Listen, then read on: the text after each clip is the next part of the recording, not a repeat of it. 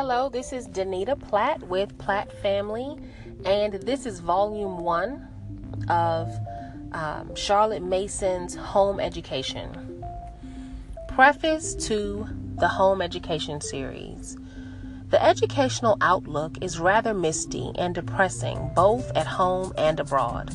That science should be a staple of education, that the teaching of Latin, of modern languages, of mathematics, must be reformed, that nature and handicrafts should be pressed into service for the training of the eye and hand, that boys and girls must learn to write English and therefore must know something of history and literature, and on the other hand, that education must be made more technical and utilitarian. These and such as these are the cries of expedience with which we take the field. But we have no unifying principle, no definite aim, in fact, no philosophy of education. As a stream can rise no higher than its source, so it is probable that no educational effect, I'm sorry, effort can rise above the whole scheme of thought which gives it birth. And perhaps this is the reason of all the failings from us, vanishings, failures, and disappointments which mark our educational records. Those of us who have spent many years in pursuing the benign and elusive vision of education perceive her approaches as regulated by a law, that this law has yet to be evoked. We can discern its outlines, but no more. We know that it is pervasive there is no part of a child's home life or schoolwork which the law does not penetrate. It is illuminating, too, showing the value or lack of value of a thousand systems and expedients. It is not only a light, but a measure, providing a standard whereby all things, small and great, belonging to educational work must be tested. The law is liberal, taking in whatsoever things are true, honest, and of good report, and offering no limitation or hindrance, save where excess should endure. And the path indicated by the law is continuous and progressive, with no transition stage from cradle to the grave, except that maturity takes up the regular self direction to which immaturity has been trained. We shall doubtless find when we apprehend the law that certain German thinkers, Kants, Herbarts, Lotze, Froebel, are justified. That, as they say, it is necessary to believe in God.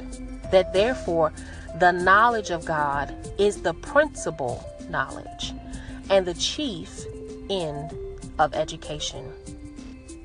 By one more character shall we be able to recognize the perfect law of educational liberty when it shall be made evident.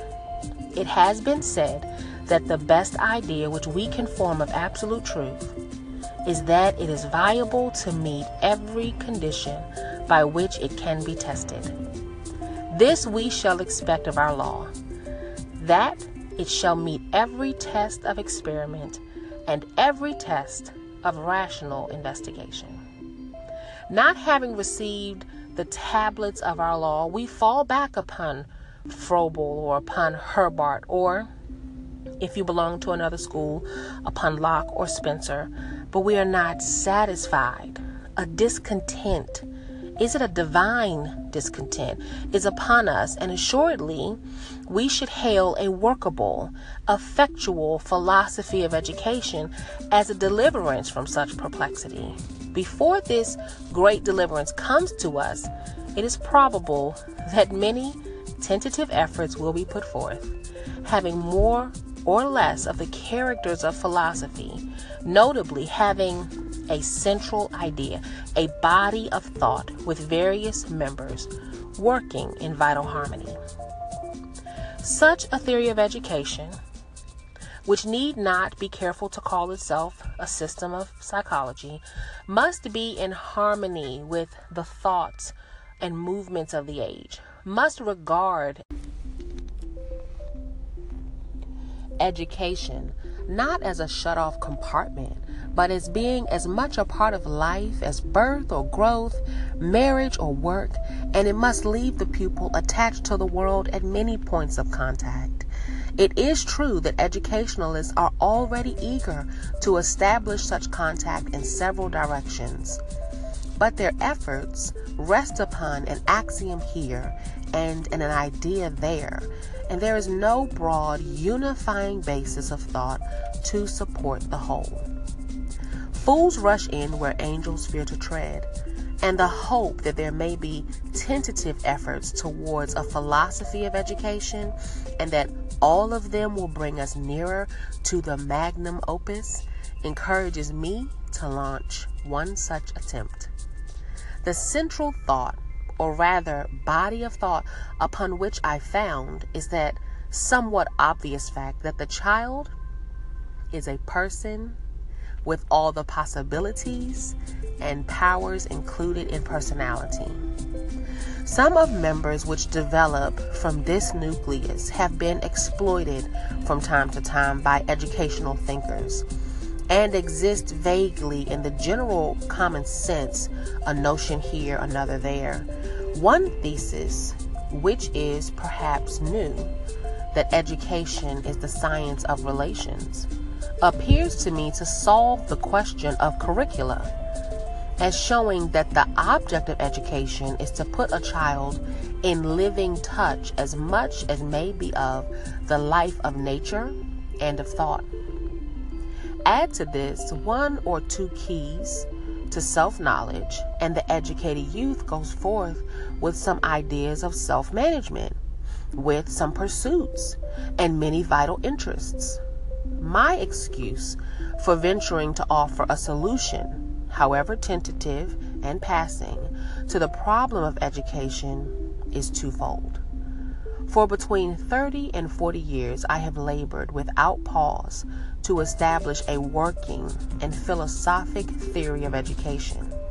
And in the next place, each article of the educational faith I offer has been arrived at by inductive processes and has, I think, been verified by a long and wide series of experiments.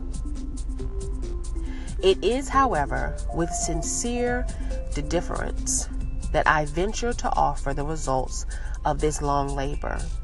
Because I know that in this field there are many laborers far more able and expert than I, the angels who fear to tread.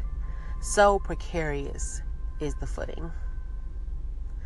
But if only poor encourager, less or trace, I append to a short synopsis of education theory advanced in the volumes of the Home Education series. The treatment is not methodic, but incidental. Here a little, there a little, as seemed to me most likely to meet the occasions of parents and teachers. I should add that in the course of a number of years, the various essays have been prepared for the use of the Parents National Education Union in the hope that society might witness for a more or less coherent body of educational thought. The consequence of truth is great, therefore, the judgment of it must not be negligent. Whichcote.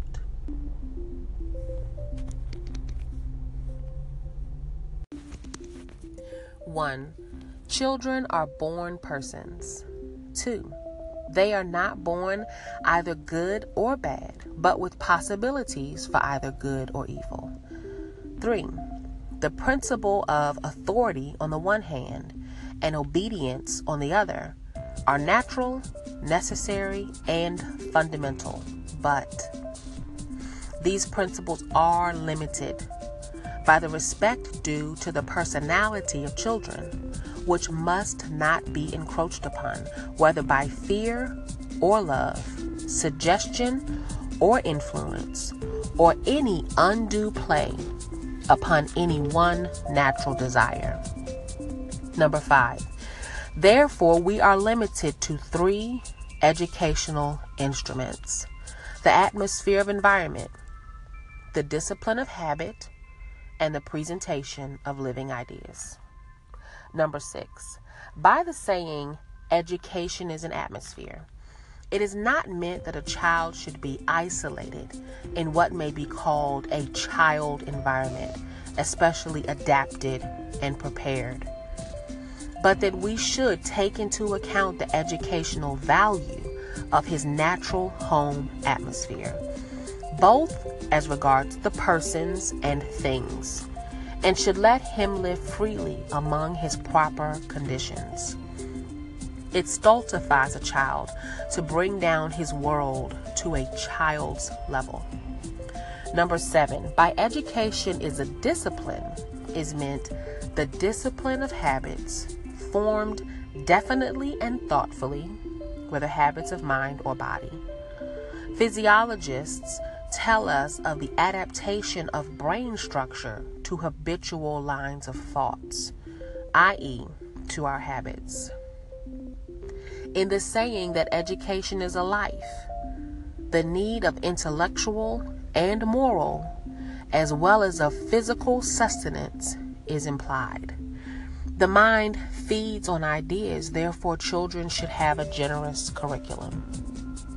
But the mind, number nine, is not a receptacle into which ideas must be dropped, each idea adding to the apperception mass of its like the theory upon which the Herbartian doctrine of interest rests.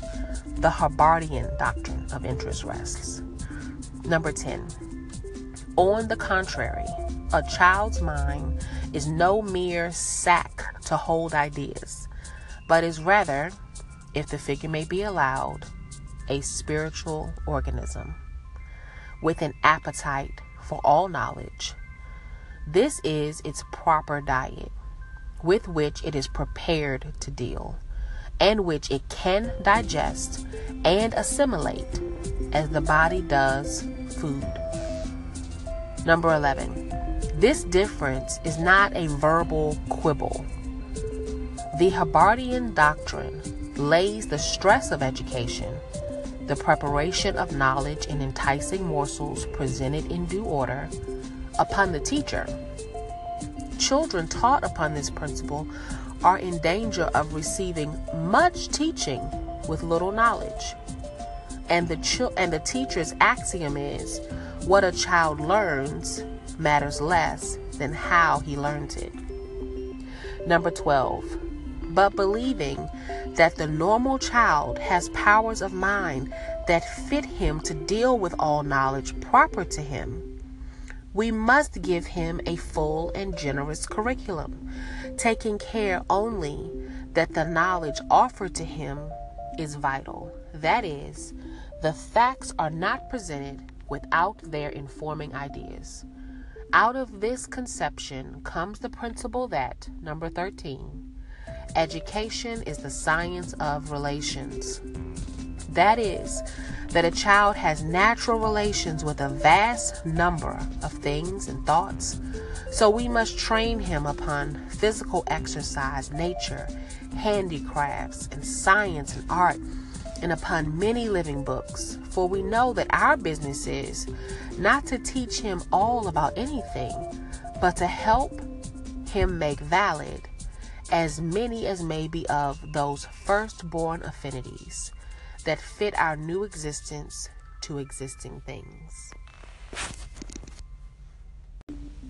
14. There are also two secrets of moral and intellectual self management which should be offered to children.